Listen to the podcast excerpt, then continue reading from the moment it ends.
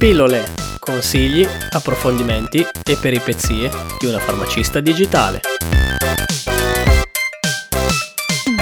Ciao a tutti e benvenuti in questa nuova puntata di Pillole. Oggi parleremo di pressione arteriosa. Che cos'è, come si misura e quali apparecchi esistono per monitorarla da casa. Ciao! Allora Alice, che cos'è la pressione arteriosa? Allora, come dice il nome stesso, la pressione arteriosa è la forza esercitata dal sangue sulle pareti delle arterie. Il cuore si comporta come se fosse un motore e spinge in modo naturale il sangue attraverso i vasi sanguigni. Quindi la pressione arteriosa dipenderà da due fattori fondamentali: da quanto si contrae il cuore, quindi da quanto pompa, e da quanto le pareti dei vasi sono elastiche. In poche parole, la pressione arteriosa dipende da quanti ostacoli il sangue incontra nel suo cammino, ad esempio vasi rigidi o vasi vasi ostruiti. Ricordiamoci poi che la pressione arteriosa insieme alla temperatura corporea centrale e la saturazione, a cui abbiamo dedicato una puntata del podcast ciascuna, è considerata uno dei tre segni vitali fondamentali. Quindi questi tre parametri guidano il medico nel suo primo processo di diagnosi.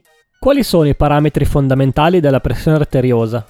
In modo schematico generale, durante la misurazione della pressione vengono registrati due valori. Il primo viene chiamato pressione sistolica, ovvero il picco della pressione arteriosa durante la sistole. Il muscolo cardiaco si contrae e quindi il valore medio che si ha per un soggetto adulto sano è 120 mm di mercurio. Il secondo valore invece è la pressione diastolica, rappresenta il momento in cui la pressione è al minimo, ovvero durante la diastole. Il muscolo cardiaco si rilassa. Il valore medio sempre per un soggetto adulto sano è 80 mm di mercurio. Quindi, ricapitolando, un soggetto in salute che ha una pressione ottimale ha come valori medi di pressione 120 per la massima e 80 per la minima. Perfetto. Poi, quando il nostro soggetto si allontana da questi parametri medi normali, si parlerà di ipertensione, quando la pressione aumenta, di, risulta una pressione alta, soprattutto quando i valori di sistolica e o diastolica superano i 140 per la massima e i 90 per la minima. Invece si parlerà di ipotensione, quando la pressione è bassa e i valori raggiungono i 90 per la massima e 60 per la minima e come tutte le tipologie di pressioni che si rispettino, anche la pressione arteriosa ha comunità di misura i millimetri di mercurio. Sì, infatti questa è la dicitura che trovate anche sugli apparecchi moderni, ovvero MMHG, vale a dire i millimetri di mercurio, MM, e poi Hg che fa riferimento all'elemento chimico del mercurio. Ma non ho capito una cosa, perché se cerco un apparecchio della pressione su Google non esce misuratore di pressione, ma escono nella ricerca tantissimi nomi difficili, tra cui sfigmomanometro, sfigmometro o, o sfigmoscopio? Praticamente sono tutti modi per dire la stessa cosa, per capire meglio vi racconto questo. Il metodo originale per determinare la pressione sanguigna è quello eseguito attraverso l'auscultazione dei suoni di Korotkov attraverso uno sfigmomanometro, che tradotto significa il medico con questo strumento e grazie al suo orecchio fino riesce a diagnosticare la pressione riconoscendo dei rumori specifici. Praticamente cosa succede? Il medico posiziona il bracciale sulla parte alta del braccio sinistro del paziente all'altezza del cuore il bracciale è gonfiabile. Per gonfiarlo c'è una sorta di pompetta e un manometro collegato con una colonnina di mercurio che ti dice quanto il bracciale si sta gonfiando. Quindi sotto il bracciale e sopra l'arteria brachiale viene posizionato lo stetoscopio. Lo stetoscopio è quello strumento utilizzato dal medico per auscultare i rumori generati dal nostro corpo. Sicuramente l'avete visto più volte. Il medico è tutto concentrato, che schiaccia la pompetta, il bracciale si gonfia, gonfia, gonfia, stringe, stringe, stringe e a un certo punto arrivati all'incirca sui 180 mm di mercurio viene aperta una valvolina che fa fuoriuscire l'aria e a quel punto la colonnina di mercurio scende, il bracciale inizia piano piano a sgonfiarsi e il medico segnalerà il valore di pressione massima quando inizierà a sentire il primo suono nello stetoscopio e poi il valore di pressione minima quando questi suoni scompaiono del tutto.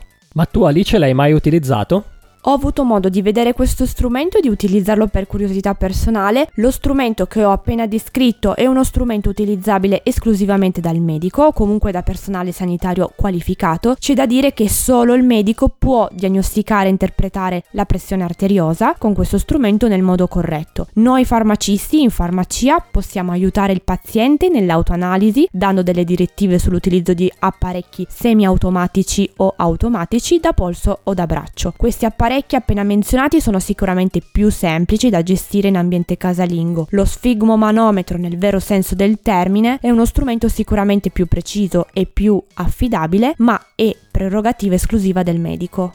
Cosa significa invece misuratori della pressione semiautomatico o automatico? I dispositivi semi-automatici prevedono il gonfiaggio del bracciale in maniera manuale con la famosa pompetta e poi viene visualizzato il valore di pressione sullo schermo. Invece gli strumenti automatici fanno tutto da soli, gonfiano e danno il risultato della misurazione schiacciando semplicemente un bottone. Ma come funzionano esattamente? Invece di auscultare i suoni di Kortkov come nel metodo classico, questi dispositivi misurano le oscillazioni del flusso sanguigno quando il bracciale viene sgonfiato. Gli algoritmi specifici del dispositivo vengono quindi utilizzati per calcolare indirettamente la pressione sanguigna. Esistono anche quelli da polso, vero? Sì, esistono misuratori della pressione da polso, sicuramente molto più semplici da utilizzare anche da persone anziane. Basta fissare la fascetta sul polso, schiacciare il pulsante on e viene eseguita la misurazione rapidamente. Però, rispetto a quelli da braccio o lo sfigmo del medico, risultano meno precisi e accurati. Questo spesso è anche causato da un errato posizionamento del bracciale, poi a volte la dimensione può essere erronea, o in situazioni particolari in cui i soggetti hanno un battito dell'arteria radiale, quella del polso, molto debole. Quali consigli potresti dare per misurare correttamente la pressione a casa da soli? La pressione che si misura da soli a casa si misura a riposo. Per una corretta misurazione bisogna seguire alcuni semplici passaggi. Bisogna stare seduti con la schiena appoggiata allo schienale, le gambe rilassate, con i piedi appoggiati per terra, soprattutto tranquilli in silenzio per 5 minuti.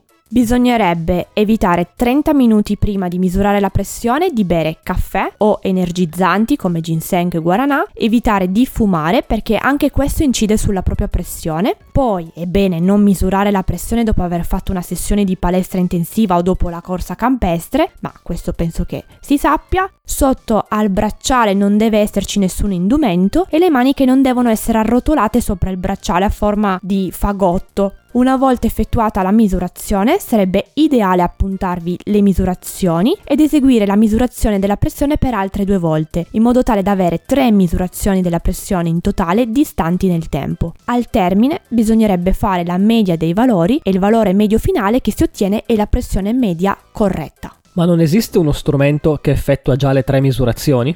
Questo assolutamente sì, esistono apparecchi di nuova generazione fatti molto bene, acquistabili anche a prezzi competitivi, che effettuano sia una misurazione singola e sia tre misurazioni una di seguito all'altra, mostrandovi al termine il valore medio. Alcuni apparecchi memorizzano anche diverse misurazioni di pressione e alcuni ti permettono di shiftare da un utente A ad un utente B. Altri addirittura alcuni apparecchi rilevano la fibrillazione atriale, ovvero rilevano un battito irregolare. L'apparecchio praticamente mostra una spia con un cuoricino alterato. La rivelazione della fibrillazione atriale è un parametro fondamentale anche per la diagnosi precoce di ictus. In farmacia poi è possibile trovare apparecchi della pressione anche più articolati con il touchscreen, col Bluetooth, con l'installazione di app dedicate per il monitoraggio della pressione, il salvataggio dei dati e addirittura Addirittura esistono alcuni apparecchi più costosi e più complicati con cui è possibile effettuare un elettrocardiogramma e spedire la refertazione in PDF al proprio medico. Con questi strumenti, oltre alla misurazione della pressione, si ha anche la rilevazione del battito cardiaco e come hai già detto qualche puntata fa, il battito cardiaco normalmente è sugli 80 battiti al minuto. Sopra i 100 battiti, se non ricordo male, si parla di tachicardia e sotto i 60 di bradicardia. Wow, con questa affermazione i miei battiti hanno appena toccato i 100 per l'emozione. Avrei ancora tantissimi consigli da darvi, ma direi che per oggi è tutto. Grazie mille Alice per questa puntata.